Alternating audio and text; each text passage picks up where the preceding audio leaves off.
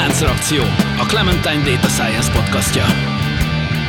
Körméndi György vagyok, fizikusként diplomáztam, aztán adatelemzéssel és gépi tanulással kezdtem foglalkozni. És azt hiszem, ma is így döntenék. Kovács Gyula, Data Science Trainer. Célom az adatelemzési kultúra minél szélesebb körben való elterjesztése. Póli Ferenc, digitális terméktervező, tanácsadó, startupper és podcaster, akiben évtizedek óta harcol a programozó és az újságíró.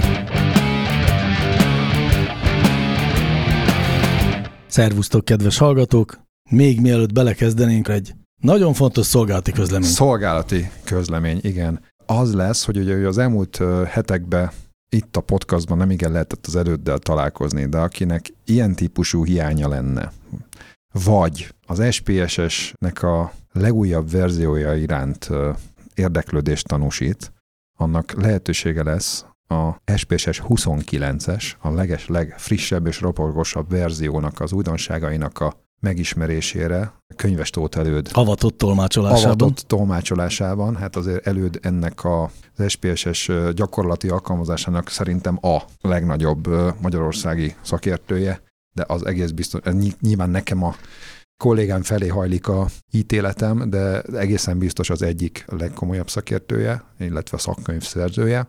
Ő fog december 6-án, Mikulás napján, délután 14 órát ott Műszaki Egyetemen egyébként az ottani szokásos rendezvényhelyszínünkön egy előadást tartani. A részleteket majd a lábjegyzetben meg lehet találni, a, azt hiszem talán még regisztrációt se igényel a jelenlét, bár annak örülünk, hogyha lesz, lesz link mindenről a lábjegyzetben. Szuper! Ez tehát december 6-án BME és a Clementine által szervezett bemutató. Ahol az SPSS 29-es legújabb verzióját mutatjuk be. Így van, most pedig akkor következzen a podcast.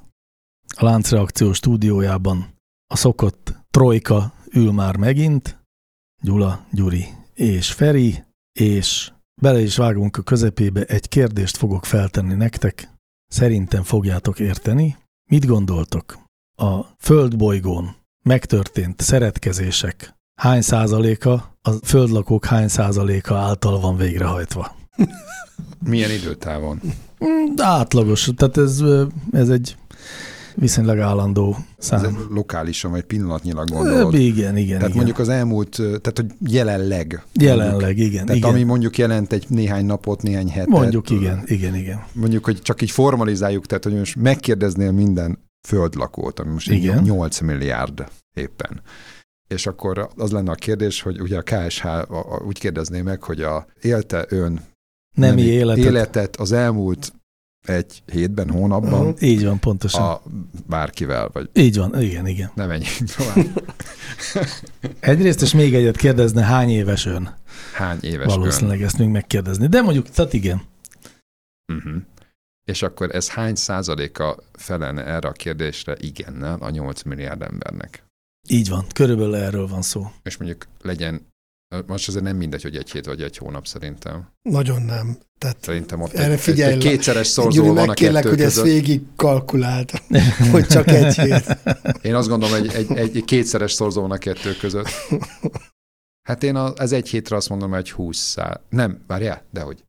Hát mondjuk a, az egy hétre azt mondanám, hogy mondjuk 6 százalék, 5, nem, legyen 5, és akkor az egy hónapra meg azt mondjuk 10, bár ezt lehet, hogy már lehet, hogy túlbecsülöm. A, jó, akkor lehet, hogy félreérthetően tettem fel a kérdést. Értem, hogy ezt azt mondod, hogy összesen a, a földlakók 6%-a szeretkezett az elmúlt héten. Az öt. Igen. Igen vagy, öt, vagy ilyesmi. Nekem is leesett. Akkor, akkor úgy kérdezem, hogy a, a megtörtént szeretkezések, tehát az összes, egy adott, egy adott időszakon belül összes szeretkezés, hány százaléka vagy mondjuk a, a többsége, inkább legyen ez, hogy a, a túlnyomó többsége, az mekkora részéhez köthető a, a földlakóknak, a, a, a szeretkező földlakóknak. Ja, hogy akkor most mert te becsempészed a mai témánkat is. Tehát igen, tehát valójában Aha.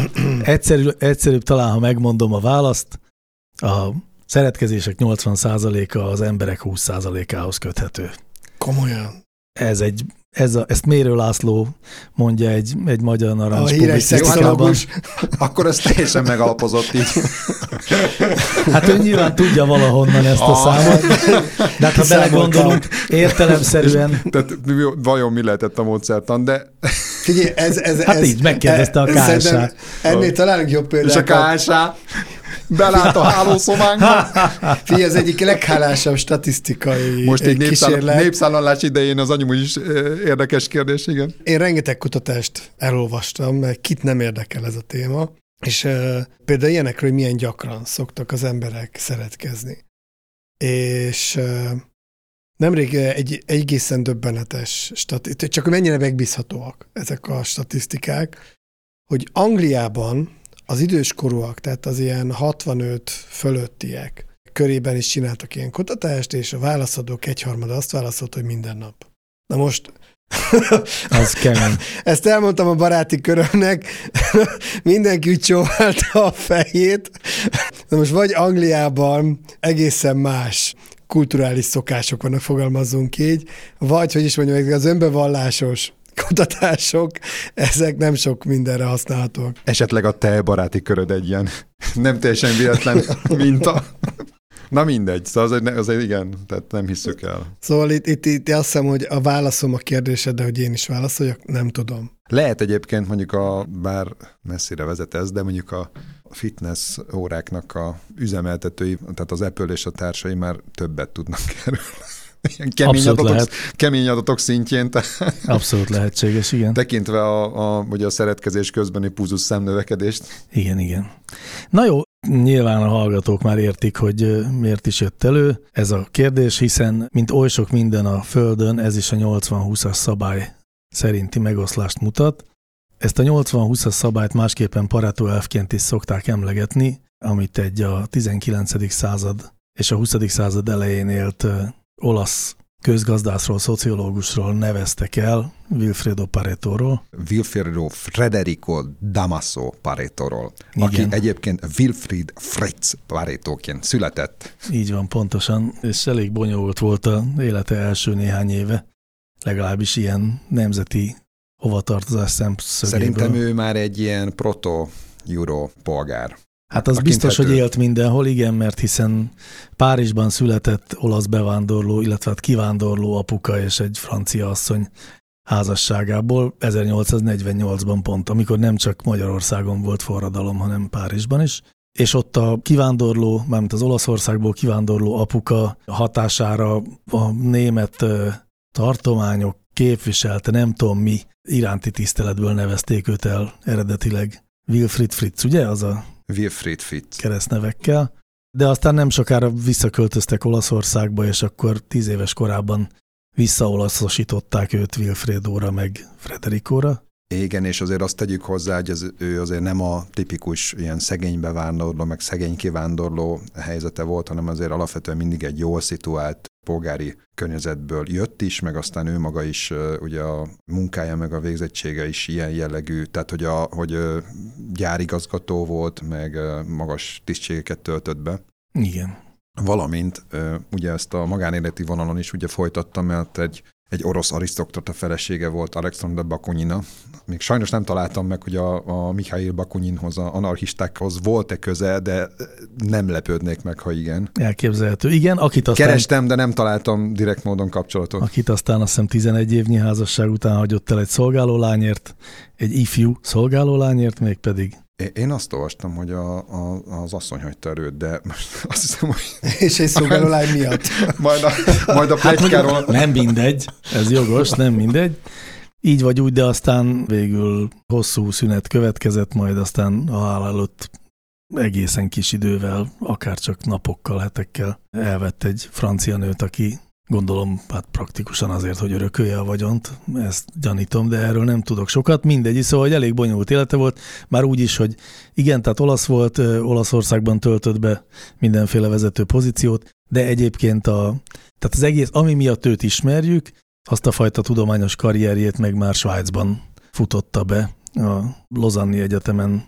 Igen, és viszonylag későn, tehát a 30 40-es évei közepén kezdett igazán foglalkozni. Igen, de a 41 30-as évei végén talán, kezdett el tanítani, tehát aztán 38 évesen Igen, igen. láttam, hogy egyetemi tanár lett, és aztán 40-es évek közepére datálják a legnagyobb közgazdaságtudományi munkáit, mert ugye ez egy érdekes, és akkor ezért mindenki ugye mit tud Parétóról, Hát talán ezt a 80-20-as szabályt szoktuk róla mindenki tudni. a 80-20-at tudja. Uh-huh. Igen, tehát mi eléggé belevágtunk a közepébe, de a hallgatóknak mondom, hogy időről időre bemutatunk valakit, aki nagyon fontos szerepet töltött be az adattudományal kapcsolatban, és hát Pareto is ilyen, nem feltétlenül a 80-20-as szabály miatt, amit tudni szoktunk róla, hanem mert őt szokás úgy tekinteni, hogy a közgazdaság tudományt, ami korábban egy ilyen morálfilozófiai gondolkodó tudomány volt, azt olyan értelemben reformálta meg, vagy alakította át, hogy ő nagyon sok statisztika és adatok alapján hozott döntéseket, így ismerte fel egyébként azt is, hogy,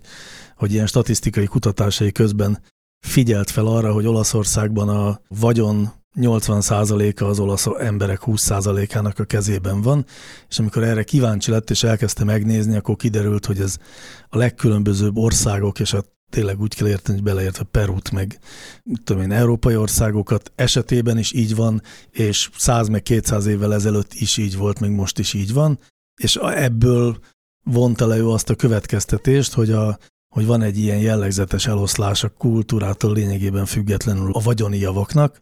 Uh-huh.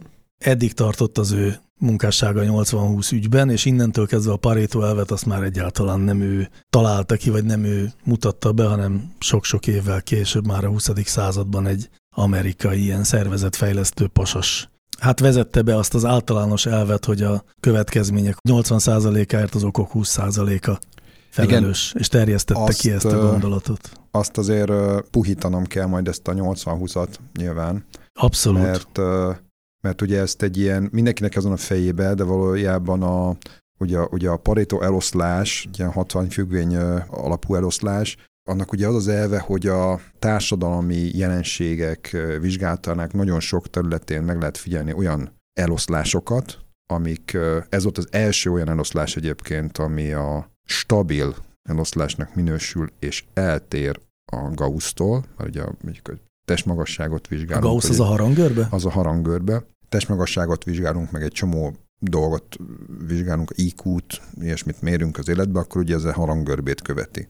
És akkor ez volt a, a jövedelemeloszlás, konkrétan jövedelemeloszlás kapcsán volt az első olyan Pareto vizsgálat, amelyik egy stabil eloszlás, és nem harangörbe. Erről majd beszéljünk még szerintem, mert hát annyit előrevetek, de aztán tényleg majd egy kicsit később beszélünk róla, hogy, hogy ez az egész 80-20, ez nem egy tudományosan megalapozott szabály, hanem egy megfigyelés, egy ilyen felismerés inkább. Igen, tehát a, a viszony fordított, tehát hogy azt, az, hogy ez miért, meg hogyan alakul ki, arra mondjuk lehet elméleteket felállítani, de valójában a, a megfigyelés az alapja, és az, hogy ez sokszor érvényesül, és egyébként nem feltétlenül kellene ilyen 80-20-as alakúnak lenni, azt lehet mondani, hogy a, a viszonylag kis része egy sokaságnak fedi le egy másfajta mennyiségnek a nagy részét. Az embereknek a 20%-a, de ez most lehetne 25 vagy 30 is, fedné le a mondjuk a vagyonnak, vagy más elemnek egy domináns részét, ami megint csak nem kell, hogy 80 legyen, hanem lehet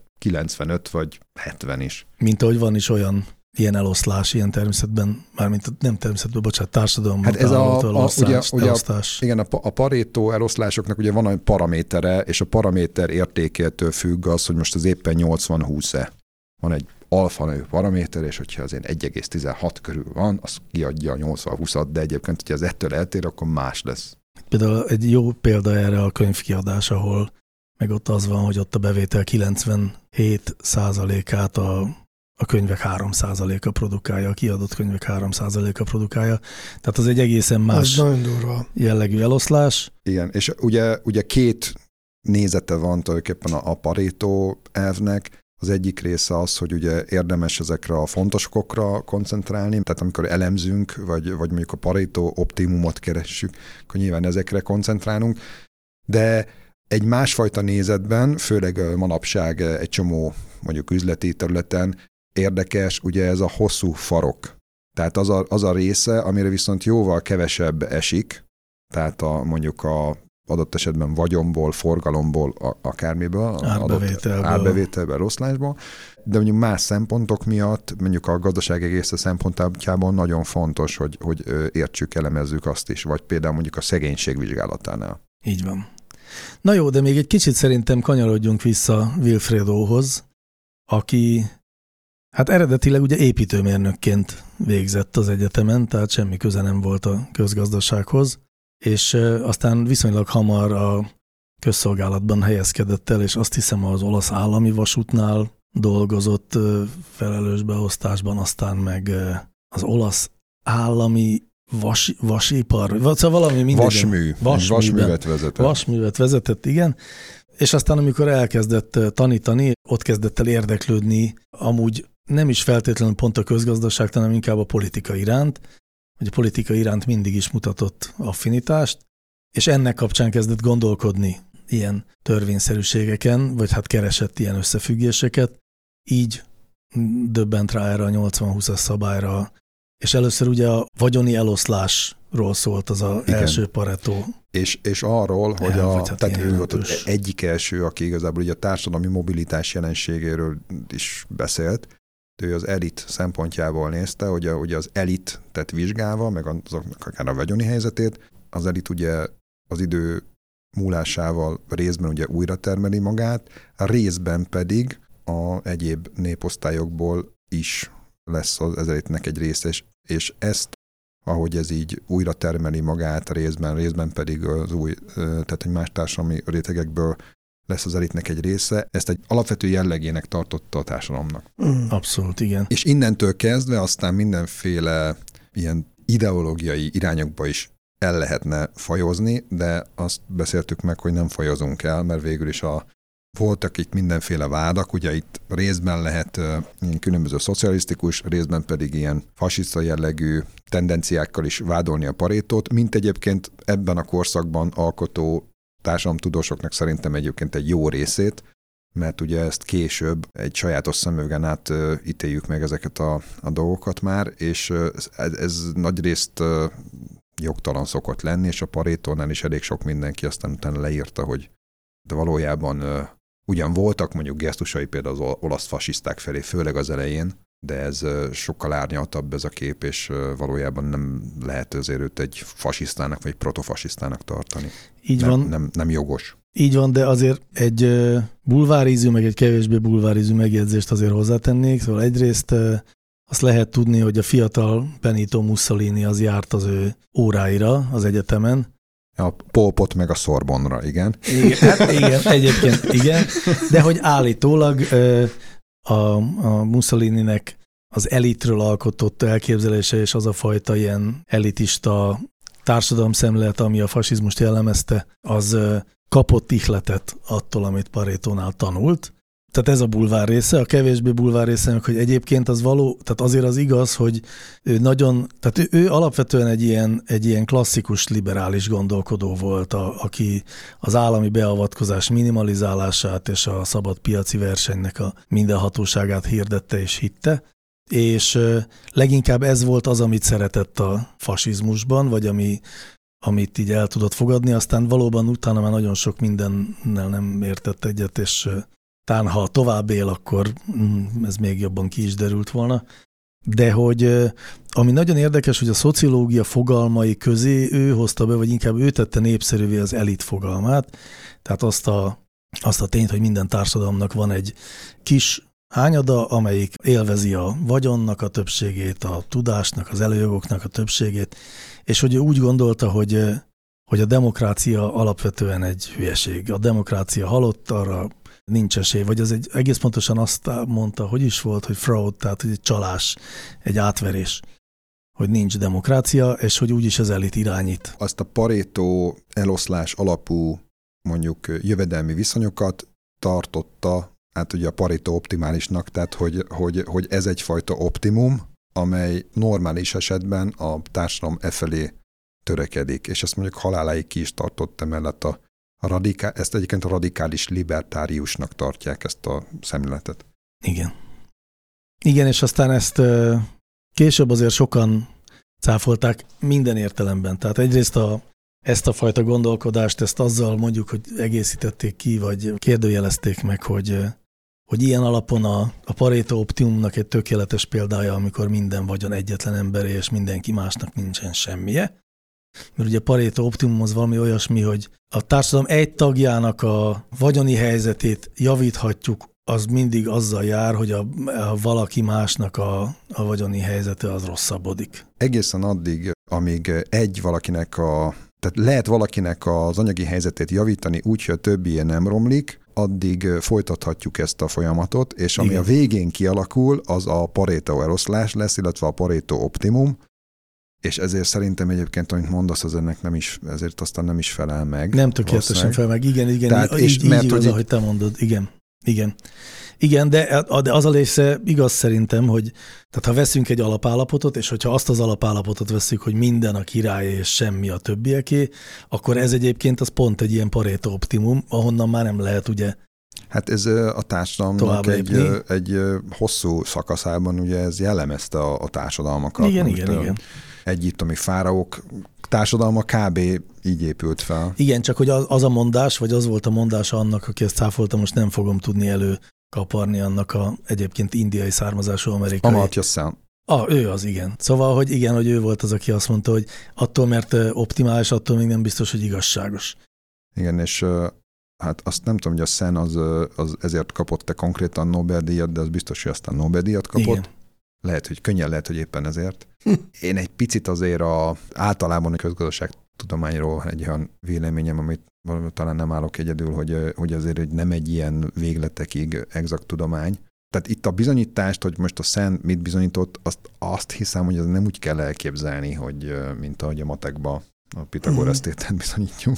Tehát itt azért ez egy kicsit máshogy néz ki. Igen. És emiatt azért én, én magát a paretot azt, azt nem gondolom, hogy, hogy az ilyen értelemben egyértelműen meghaladták volna, vagy azt mondták volna rá, hogy ez nem érvényesül ez az elv. Inkább arról van szó szerintem, hogy ezeket a feltárt jelenségeket, mint ami a Pareto eloszlás és ami a jövedelem eloszlást illeti, azt mennyire vetítjük ki, és mennyire kezdjük el természeti törvény módjára ezek alapján magyarázni az emberi, a társadalmi jelenségeket, illetve a társadalmi amikor a társadalmi jelenségben ugye az az érdekes, nem amikor leírom, hanem amikor, amikor következtetéseket akarok mondjuk trendekre, dinamikára, a jövőre vonatkoztatni. És hogy, hogy hát ezekbe elég nagy mellé fogások voltak, vannak, mert ugye a közgazdaságtudományt nem úgy ismerjük, hogy direkt és közvetlen következményei lennének olyan, akár olyan közgazdasági cselekedeteknek, amiket mondjuk akár az első közösségtanórán az egyetemen megtanítanak, hogy hát ilyet nem csinálunk, mert ez nagyon-nagyon nem felel meg a közgazdasági elméleteknek. Én most nem akarok, mert nem szoktunk ilyen politikai aktuálisáokba menni, de most azért mindenkinek az ástoppot így mondanám, hogy pro és kontra is, hogy az nagyon szép példa, hogy hát ez egy olyan fajta dolog, miről így nagyon-nagyon skolasztikusan meg lehet mondani, tényleg ez egy első egyetemi órák egyikén, hogy hát ilyet azért nem csinálunk, mert ebből baj lesz. És hát most egyelőre még olyan nagy baj nincs belőle, de az nyilvánvaló, hogy már vannak folyamatok, majd jól ki lehet ezt elemezni utólag valószínűleg. Tehát, hogy ha úgy fogjuk fel most ezt a, ezt a jelenséget, hogy egy társadalmi kísérlet, ami zajlik, akkor, akkor egy csomó adat lesz majd róla, hogy az biztos. remélhetőleg. És remélhetőleg nem lesz nagy galiba belőle. Visszatérve a, ez a 8-20-ra, én ennek nem vagyok nagy szakértője, de ugye elemzéseknél előjön nap, mint nap. És kettősek az érzéseim, amikor ilyen elemzéseket bemutatok. Egyrészt szégyellem, hogy úristen, van, aki nem tudja ezt a 80-20-as szabályt, ez egyik, tehát így megyek be. A másik viszont az, hogy mindig, amikor bemutatom, hogy a top 5-10 ügyfél hozza az árbevétel nagyon nagy százalékát, ezen mindenki ledöbben. Tehát ezzel még mindig lehet sikereket elérni az elemzéseknél, hogy egyszerűen ezt a koncentrációt bemutatod, amit én úgy gondoltam, hogy ezt mindenki tudja, vagy inkább úgy fogalmaznék, hogy más mémszerűen olvasni ezeket a 80-20-as szabályokat, mert erről is érdemes beszélnünk, hogy ez gyakorlatilag egy mémé alakul át, rengeteg mókás ilyen 80-20-as szabályt találtam, és más, amikor találkozunk, szembesülünk. A, a valósággal, hogy ez tényleg működik, és úristen, ez az én cégemnél is, a top 10% hozza az árbevétel 90. Tehát nyilvánvaló, hogy az arányok mások lehetnek, de ez a hiperkoncentráció, ez megvan. És pont nemrég volt egy olyan projekt, hogy, hogy már annyira, annyira már ezt 50-szer elsütöttem, hogy, hogy legutóbb már majdnem, hogy szégyelve vittem be, hogy úristen, ez tényleg nem létezik, hogy ne tudná, hogy X meg X vállalatok hozzák az, a nagy részét, és teljesen le voltak döbbenve, hogy ennyire koncentrált az árbevételük, úgyhogy ez egy olyan dolog, ami számunkra elemzőknek nem nagy kihívás, tök egyszerű megcsinálni. Hát gondoljunk bele, ez a legalapvetőbb dolog. Azonnal mennénk tovább olyan irányba, hogy oké, ha ennyire koncentrált, akkor hozunk létre ennél érdekesebb klasztereket, és nem.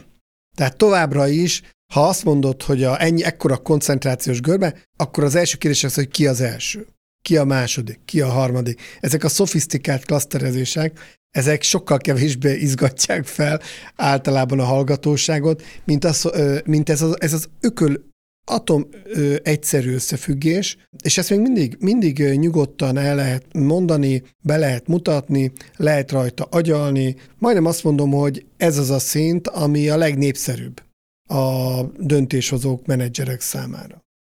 A világért sem vágtam volna a fejtegetésedbe közbe, de Tudnál ilyen vicces szabályokat mondani, hogy Hát, ha kicsit feldobnánk vele. Hát nem tudom, mennyire esett le a hallgatóknak, de szerintem a Feri az elején azt akarta kihozni, hogy a szexuális aktivitás 80%-át az emberiség 20%-a. Pontosan. Ugye, na, Na, ez, és ezt mérő kikutatta valahol, ha jól értem. Hát vagy olvasta valahol, szerintem azért nagyon sok ilyen van, hogy az üzletkötők 20%-a hozza az üzletek 80%-át. Meg, meg a a munkaidőnk 20%-ában végezzük a teljesítmény 80%-át. Ez, ez, ez a kedvencem. Tehát ezen egy kicsit, kicsit uh, agyaljunk, mint adatbányászok, adatelemzők, hogy hogy is van nálunk a munkaidő.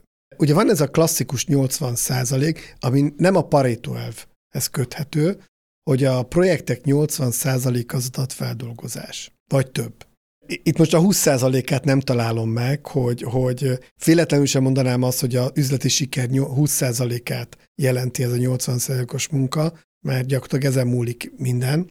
De az viszont igaz, hogy a munkaidőnek van egy hiperkoncentrált része. Most csinálok egy saját kutatást, kaptam egy adatbázist, és volt egy ötletem, amit megnézek rajta. Első nap, második nap kész voltam. Majdnem. Ez volt két hete. és az elmúlt két hétem, két hetem a faragásról szól, és gyakorlatilag érdemben alig tudtam hozzárakni az első napi eredményemhez. És ez az, amit szerintem az adatbányászoknál egy nagyon-nagyon jellemző dolog, hogy gondoljunk bele az adatmodellezésre, összedobunk gyorsan egy bármilyen prediktív modellt, az a modell, amit kapunk akkor, az alig lesz rosszabb, vagy nem sokkal lesz rosszabb, mint amit majd fél év múlva fogunk leszállítani, nem tudom milyen kegyetlen melokkal, megspékelve. Sőt, én mondok egy nagyon érdekes, most pont ebben a kutatásban azt néztem, hogy miről szól az adatbányászat. Arról szól, hogy van egy kiinduló adatbázis, és utána elkezdünk új és újabb változókat generálni. Azért generálunk újabb és újabb változókat, mert abban a hitben élünk, hogy egyre jobb és jobb modellünk lesz így, minél több új változót generálunk. Na most csináltam egy tök egyszerű elemzést otthon, mindenféle adatbázison, az jött ki, hogy ez a hipotézis az esetek jelentős részében nem igaz. A generált változók, az újonnan generált változóknak alig 5-10 százaléka használható bármire. Tehát ugyanez az elv előjön, hogy úristen, mennyi melót rakunk abba, hogy valami új változót hozzunk létre, valami új ötletet vigyünk be az adatbázisba, ezek nagy része kuka. Még akkor is, amikor az új változók ilyen sima elemzésnél azt mutatja, hogy erős. Tehát amikor összevetjük a célváltozóval, az jön ki, hogy magy- nagyon nagy a magyarázó ereje, de jó, berakom ezt a input változók közé, tehát biztos, hogy javulni fog a modell, és nem. Úgyhogy ez a modellalkotás hol optimális megállni, ez szerintem még nincs kikutatva. Tehát le, hogyha most így üzleti szempontból néznénk a data science projekteket, akkor meggyőződésem, hogy a data science projekteknek egy nagyon nagy százaléka már üzletileg mínuszos.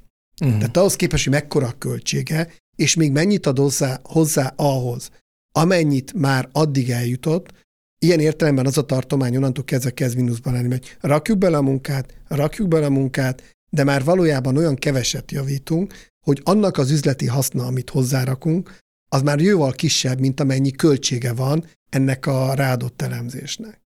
Most azért nem a saját hasznosságodat reklámoztad akkor ezzel. Ez szerintem ez teljesen független attól, hogy most az én munkámról beszélünk, vagy bárkinek a munkájáról, mert van még egy csavar a sztoriban, hogy azt mi nem tudhatjuk előre, hogy a következő egy hét az még mennyit fog hozzárakni. Tehát itt nem arról van szó, hogy itt most ki akarjuk fosztani a, a megrendelő oldalt, és minél több pénzt akarunk akasztani.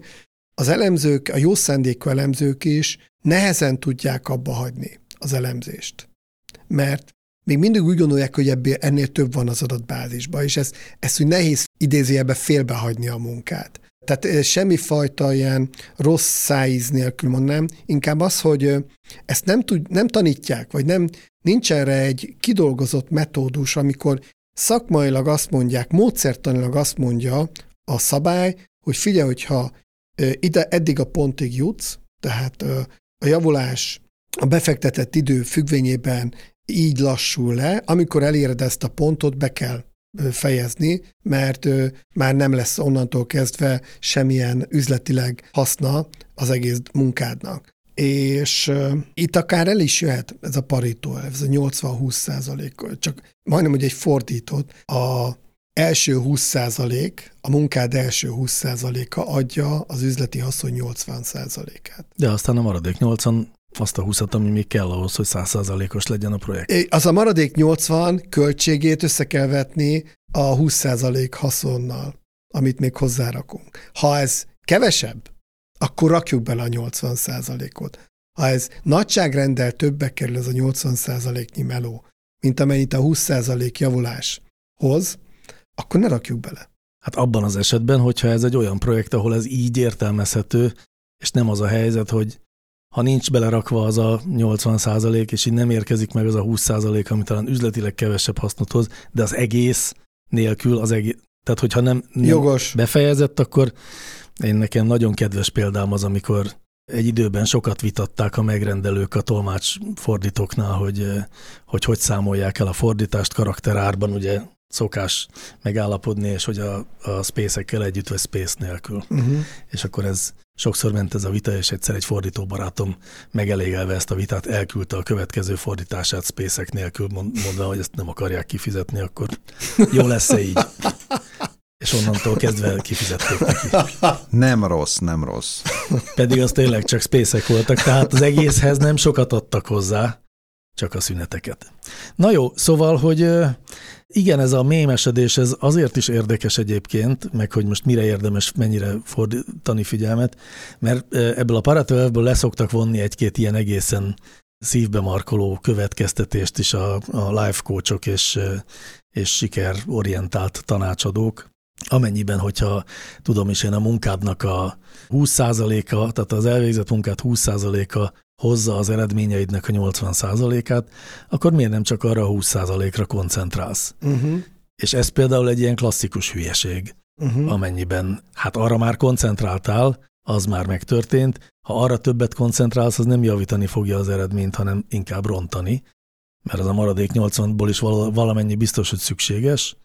Szóval, hogy matematikailag se jön ki ez a, ez a mondás, és szóval néha, néha beleesünk abba, hogy a 80-20 szabályt félreértelmezzük, és azt gondoljuk, hogy az a 80 százalék az fontos, a 20 százalék meg felesleges, holott sok esetben erről nincsen szó. Hát a, a munkahelyeken, a konyhában a kávézás az most hova tartozik? Hát a kávé 80%-át, a kollégák 20%-ot, ez, ez teljesen világos. ez teljesen világos, de attól még érvényes a kérdés, hogy a, amit az emberek a kávézóban töltenek, és ott közben beszélgetéssel, és adott esetben nem is szakmai típusú beszélgetéssel, az vajon a szervezeti kultúrához ad-e annyit hozzá, hogy egyébként az javítsa a munkát, az elvégzett munka minőségét uh-huh. is. Úgyhogy szerintem ezek rohadt nehezen húzhatóak meg. Ugye én esetemben már lehet, hogy meséltem nektek erről, én minden este sétálok, szerintem erről meséltem, mert valamiért, Igen. tehát még humorizáltatok is rajta, és én akkor másfél órán keresztül agyalok az elemzéseimet, leginkább az elemzéseimet. És nyilvánvaló, hogy nagyon sokszor ilyenkor bejön valami tök jó ötlet. Vagy nem. Kiderül utólag, hogy nem. De akkor ez a másfél óra most dolgozok, vagy nem dolgozok? Csak egyszerűen az egészségem miatt mozgok, és akkor ennek semmi köze a munkámhoz, vagy ez ugyanúgy a része. És ez a 20% vagy a 80%-ba tartozik, ha pont ott jövök rá például egy ilyen séta során, hogy módszertani hibát követtem el, amiben beleraktam baromi sok melót, akkor most az a másfél óra volt az értékesebb, ami után újra kell csinálni, de legalább jót csinálok, vagy a, az a rengeteg meló, amit beleraktam, aminek köszönhetően eljutottam odáig, hogy minden, amit addig csináltam rossz. Tehát nem akarok ezt végtelenség ragozni, de én úgy gondolom, hogy nagyon sokféleképpen dolgozunk. Tényleg vannak olyanok, akik odaülnek és darálják. És vannak olyanok, akikben van egy enyhe művész hajlam. Szerintem én is ilyen vagyok. Nevezzük őket parétó feleslegesnek. Igen. Ugye létezik egy ilyen De, De hogy valójában ők nem azok. De azért biztos találkoztatok azzal, hogy ha agyalsz egy bizonyos problémám, egy jó gondolattal több napnyi melót tudsz megspórolni. Egy, ami kuka lenne egyébként, vagy, vagy eljutsz odáig, de totál egy ilyen agyatlan darálással, akkor mégiscsak érdemes ezeket a, hogy is mondjam, látszólag művészhajlamú periódusokat is belerakni. Az biztos, hogy ez a fajta koncentráltság, amiről a Pareto elv szól, ez, ez, ez például az én munkámban biztos, hogy ott van. Száz százalék. Mint ahogy sokaknak, másoknak is ott van a munkájában. Szerintem minket nem kell meggyőzzél arról, hogy érdemes gondolkodni, és sőt, érdemes sétálni is, meg az egészségünkkel is törődni. Igen. Podcastunk lelkes követőinek bizonyára feltűnt már, hogy az elmúlt hetekben az előd nem vett részt a, a műsorunkban. Ez egyébként ő egy alapvetően egy, egy saját döntése volt, hogy kivonja magát, de a Pareto kapcsán én természetesen bevontam őt. Egy nagyon hosszú jegyzetet írt nekem azért a Paretóról. Konzultáltam is vele, hogy miket kell a Paretóról beszélni. Hát a töredékét sem tudjuk természetesen érinteni, de most az időközben én itt bogaráztam egy picit, hogy azért egy nagy vonalakban ne hagyjunk ki semmi fontosat. Úgyhogy hogy néhány fogalmat itt még megemlítenék. Az egyik az a gyenge Pareto elv, ami a Pareto elvhez képest egy olyan eltérés, vagy egy olyan másfajta logika, amikor a rangsorban ér, érvényesülnek a többség preferenciái is. Tehát ugye a, az alap Pareto elv ezt nem tartalmazza. Aztán van Pareto diagram, egy ilyen olyan két Y tengelyű ábra, amelyen egyikén a kategória gyakoriság oszlopok hatékonysági sorrendben, a másikon pedig a hatások kumulatív görbéje szerepel. Igen, halkan megjegyzem, ez, a, ez nagyon híres, ez a diagram típus, és ugye én tanítom a tanfolyamon a zajokat. Ez egy, egyébként nem jó diagram. Tehát amikor én először megnéztem, még én se értettem, hogy mi az egész, ez, ez, ez módszertanilag egy nagyon nehezen értelmezhető diagram. Persze, hogy benne van ebbe a témában, az azonnal érti, miről van szó. Én, én csak az egyiket szoktam használni, a kumulált diagram típust, a másikkal összerakva nehezen értelmezhető. Tehát nem, hát, nem javaslom senkinek, hogy ilyet csináljon. Attól, hogy valami nehezen fogyasztható, attól még lehet jó. Tehát, Persze. A diagramban azért szerintem elvárás, hogy jól értelmezhető legyen. Hát nem tudom, ez egy érdekes kérdés, messzire vezet. Egyfajta értelme az, hogy értelmezhető legyen, de másfajta, de miért ne akarnánk vizualizálni olyan bonyolult összefüggéseket, amiket, aminek még a vizualizálása is bonyolult, de legalább lehet nézegetni, és akkor, és akkor felfogjuk. Tehát azt értem, Gyula, hogy, hogy nem egyszerű, és ezért mm. mondjuk nem, tehát hogy egy általános könnyű diétára szoktatott fogyasztóknak mondjuk nem alkalmas, de attól még lehetnek olyan diagramok, amik mondjuk ilyen, ilyen nehéz súlyú adatelemzőknek, meg adatértelmezőknek valók. Jó, mondjuk egyébként egy, csak hogy mondjuk neked, mondjuk egy klasszikus standard boxplotot sem gondolok annyira egyszerűnek, tehát az azt érteni kell, hogy azon mi van, vagy mondjuk a az ilyen legegyszerűbb ilyen szignifikancia táblák, amik mondjuk tömegével szerepelnek tudományos dolgozatokban, meg a mondjuk kutatásokban, társadalmi kutatásokban, azokat is érteni kell, hogy ott pontosan mik vannak. Tehát, hogy ránézésre könnyű a számokat, tehát nem az a fajta, fajta ilyen nagyon egyszerű keresztábla, amit nyilván a, ezekben a, a kurzusaidon mondjuk oktatsz, tehát, tehát vannak olyan diagramtípusok, amik, amikhez hát kell egy előismeret. A boxplotba azért nem mennék bele, mert szerintem az egy baromi jó diagramtípus, egy megfelelő kulturális közegben, és ez a tudományos élet és egy kicsit tágabb. Ezzel a diagrammal az a gond, hogy mi mindig azt tanítom, hogy egy diagramnak kell, hogy legyen üzenete. Ez két teljesen különböző dologról szól. Az egyik üzenete az, a vonaldiagram, ami azt tesz koncentrációs görbe, hogy mennyire koncentrált ez a, ez a mondjuk az árbevétel. A vonaldiagram elég jól le, azonnal le lehet olvasni, hogy minél meredekebb a diagram, annál inkább érti az ember, hogy ez egy hiperkoncentrált árbevételen van, nagyon, nagyon kevés ügyfél hozza az árbevételen nagyon nagy százalékát. Minél laposabb, annál kevésbé koncentrált. Ha erről akarok beszélni, akkor használjunk vonaldiagramot. Ha azt akarom bemutatni, hogy az első tized, meg a második ügyfél, meg a harmadik, tehát a, tök mindegy, hogy összevonom vagy nem, de valamilyen szinten csak egy ilyen, ö, megmutatjuk, hogy az hány százalék volt, tehát ezek az oszlopdiagramok, akkor meg ezt használjuk. Két különböző üzenetről beszélünk, nem kell belerakni egy diagramba két különböző üzenetet, csak ilyen értelemben értettem, hogy, hogy nem tökéletes. Ettől függetlenül persze lehet használni. Amiket említettél, azokkal ilyen szakmai probléma nincsen. Tehát a boxplot az egy tökéletes diagram, de nyilván a, a, abban meg egyetértek, hogy aki nincs benne a tudományos kutatásokban, annak nagyon nehéz az első ilyen diagram megértése. De utána viszont nagyon gyors. Én most említenék néhány példát. Idáig jellemzően társadalom tudományi, meg ugye ott merült fel az egész Pareto, de nem csak a társadalomtudományunkban van az összefüggés, és a Pareto eloszlásnak a, nem, nem csak itt jelenik meg, hanem más példák is vannak rá. Parétónak az eredeti példája az ugye a borsószemek 80%-a, a hüvelyek 20%-ában van. Vagy, Micsoda? Hát, mikor pucoltál utoljára borsót? Hát akkor is. Na, a, a, de ez egy Parétónak egy Ennyi eredeti megfigyelése volt. üres hüvely van. ez, ezek ilyen például, a, a, hogy az internetet is mennyire, meg, a, meg ezt a technológiai világot is mennyire lehet ilyenekkel jellemezni. Egy általános folyamat CPU idejére szintén Pareto eloszlás illeszthető, vagy egy fájlok méretére egy fájlszerveren. Uh-huh. De egyébként az a linkekre biztos. is, hogy a linkek 80... Arra is. Arra uh-huh. Vagy a, hogy is? A linkek 80% a weboldalak 20 ára mutat. Igen, egy, egy adott oldalon található, igen. igen.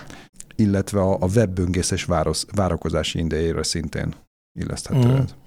És még akkor egy dolog, amit nem említettünk, de, de tényleg csak említés szinten dobjunk még fel, az, hogy a, az adattudományban a prediktor változók kiválasztásánál egy nagyon fontos alapelv lehet a, a Pareto logika követése, és a, a lényeges változó keresésben nagyon fontos szerepe van. Ez a feature hiszen, hiszen a, hiszen a, igen, tehát hiszen, a, hiszen a, a fontos változók hatékonysági sorrendjét meg kell határoznunk, és ezek alapján érdemes ezeket szűrnünk.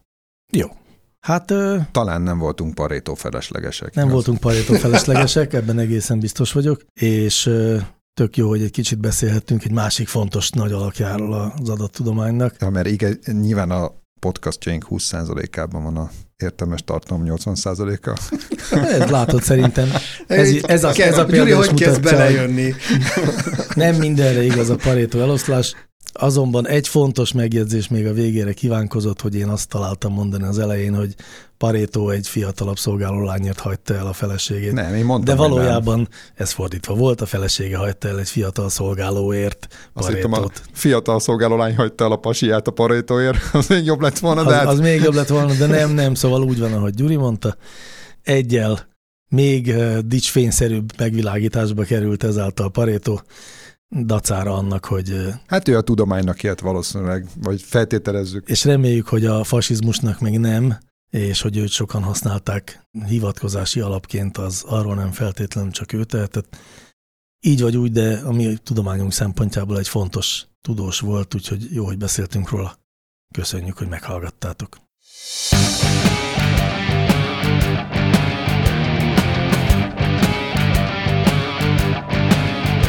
Láncreakció, a Clementine Data Science podcastja.